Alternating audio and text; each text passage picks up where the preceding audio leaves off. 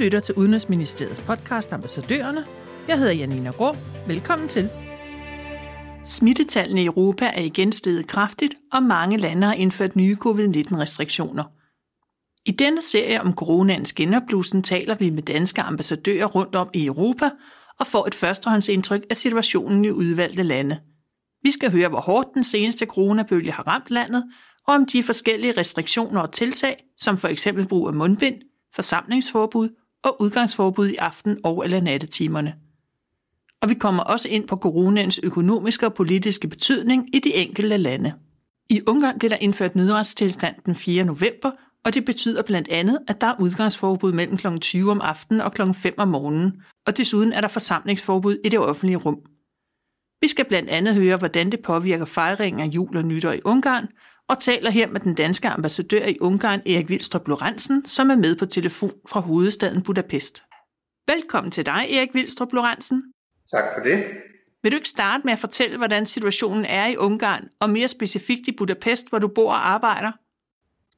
Situationen i, uh, i Ungarn er, at uh, det er en forholdsvis uh, alvorlig situation. Den er væsentligt uh, mere alvorlig end den første bølge, hvor man ikke var så hårdt ramt, men det er man, øh, det er man vidderligt her i, øh, i anden øh, bølge. Der er rigtig mange smittede, der er mange indlagte, og der er også øh, mange øh, døde, og derfor så har man også set, at den ungarske regering har indført nogle relativt strenge øh, restriktioner her efter øh, i anden øh, bølge. Og for at, at sætte nogle tal på, så kan man sige, at det daglige smittetal har været omkring de 6.000 om dagen, og vi taler altså om et land, hvor befolkningen er dobbelt så mange som, øh, som, som i Danmark, lidt flere end det.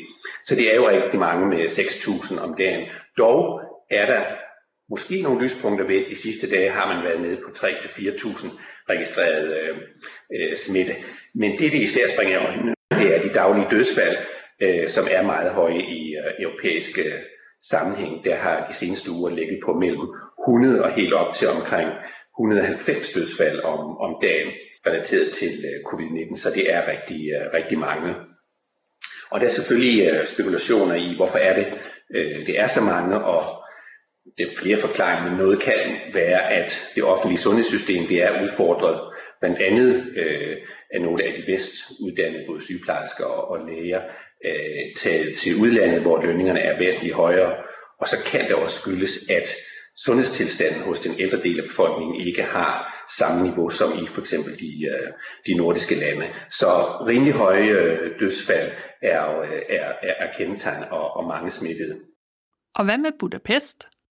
I Budapest, det er der smitten har været, øh, hvor ambassaden jo er, hvor jeg bor, det er der smitten har været mest øh, udbredt. Men dog må man også sige, at befolkningen er, virker meget disciplineret nu at bære mundbind, og øh, der er ligesom en vilje til, at, øh, at, øh, at nu skal det være. Og blandt restriktionerne kan man sige, der er iværksat øh, det vi kalder en masse test af udvalgte frontlinjemedarbejdere. Det er sundhedspersonale, det er læger og øh, pædagoger, øh, som er øh, særligt udsatte.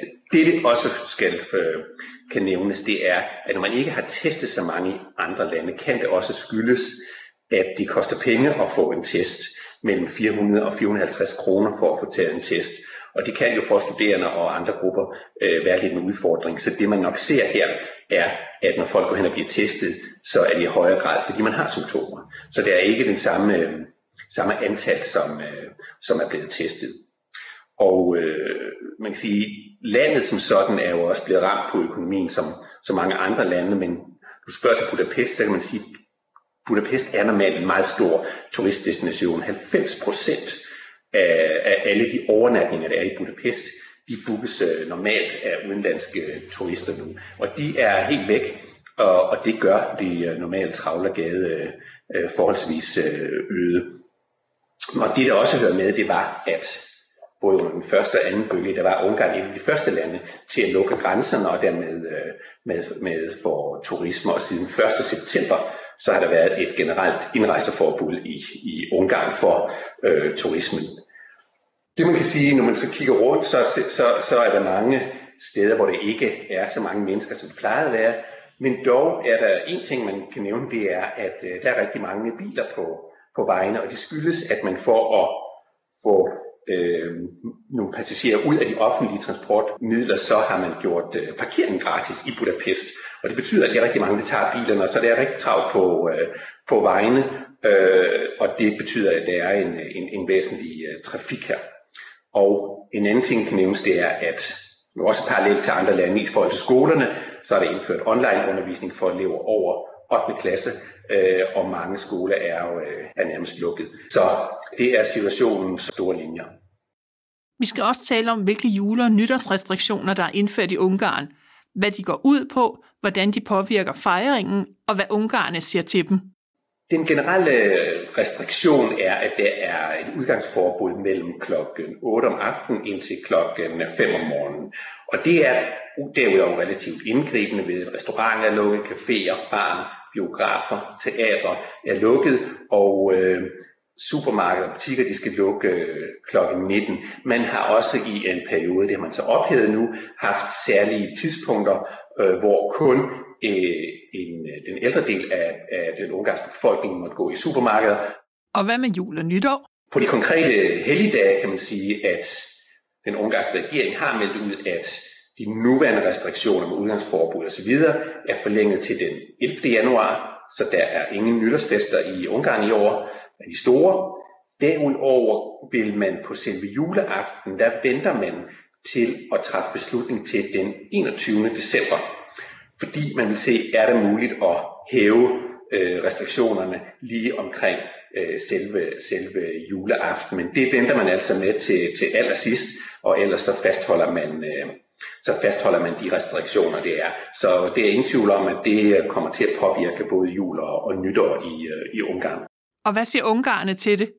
Altså, man må sige, at de øh, generelt så, så, så, så tror jeg, det er den samme reaktion, som, den vi hører her, som, som det er i resten af Europa. Nu ser man lige det Tyskland, man også, øh, man også øh, lukker ned. Altså det er selvfølgelig en, en vis øh, sådan tristesse om, om, omkring det. På den anden side, så, øh, så, så nogle af dem, vi har talt med, de virker også som om, at øh, når man, altså, hvis det er det, det skal til, nu vil man over på den anden side, man vil hen til, at vaccinerne kommer.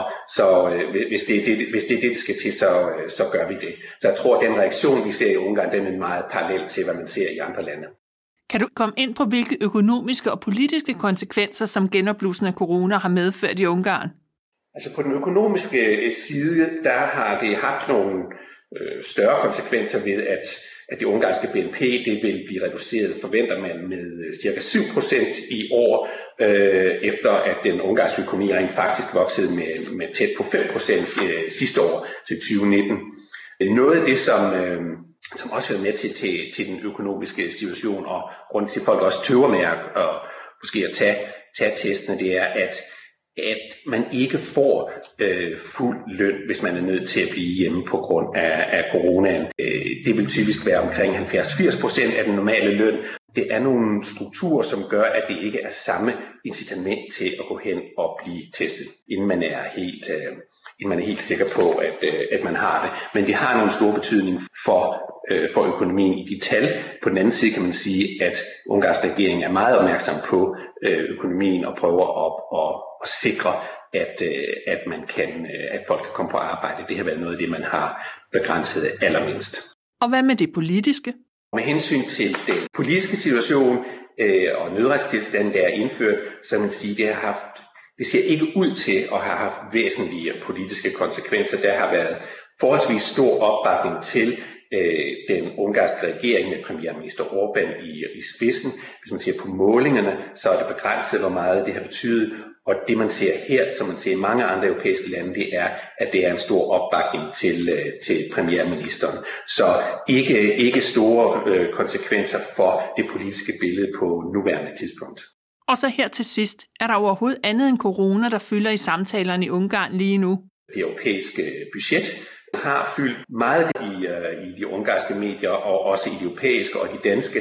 Det har været hele spørgsmålet om op til det europæiske råd, hvor man drøftede øh, det budget, uh, hvor Polen og Ungarn har, havde nedlagt veto, fordi de var utilfredse med det, som hedder retsstatsmekanismen. Og det, som det går ud på, det er, at man nu har besluttet på europæisk råd, at hvis der er korruption eller misbrug af EU's midler, så kan det få konsekvenser. Kommissionen kan så iværksætte en proces, hvor man tilbageholder nogle af EU-midlerne. Hvorfor har budgettet været ekstra interessant denne gang? Det har været et meget stort emne hernede, og det har været et meget stort emne i uh, andre dele af Europa, og det skyldes, at det budget og den genopretningsfond, som man har etableret i EU, som følge af coronaen, det er den, hvor mange midler, mange milliarder skal udbetales til samtlige EU-lande. Så det var meget vigtigt for alle at få den på plads, og det er den altså, uh, altså kommet. Ikke at debatten om de generelle værdier går væk, men man fandt en løsning på budgettet. Så det er den sidste store debat, der har været i Ungarn. Men snakker de overhovedet ikke om jul i Ungarn? Der er ingen tvivl om, at i Ungarn, som i andre lande, så vil man prøve at få julen til at være så øh, tæt på det, man plejer. Øh, og det var meget tydeligt her i, i weekenden. Jeg var en tur ned i, øh, i Budapest by, og der var fuld gang i salg af juletræer, salg af græn, og salg af de sædvanlige nødetærter og gløk. Så der er ingen tvivl om, at også i Ungarn og i Budapest, der vil man gøre sit til at få en rigtig øh, god jul, selvom den vil blive meget anderledes. Men jul, det bliver der. Det var slut på den 12. podcast i serien om coronaens anden bølge. Hvis du vil vide mere, kan du følge ambassadøren på Twitter. Tak til ambassadør Erik Vilstrup Lorentzen, og tak fordi du lyttede med.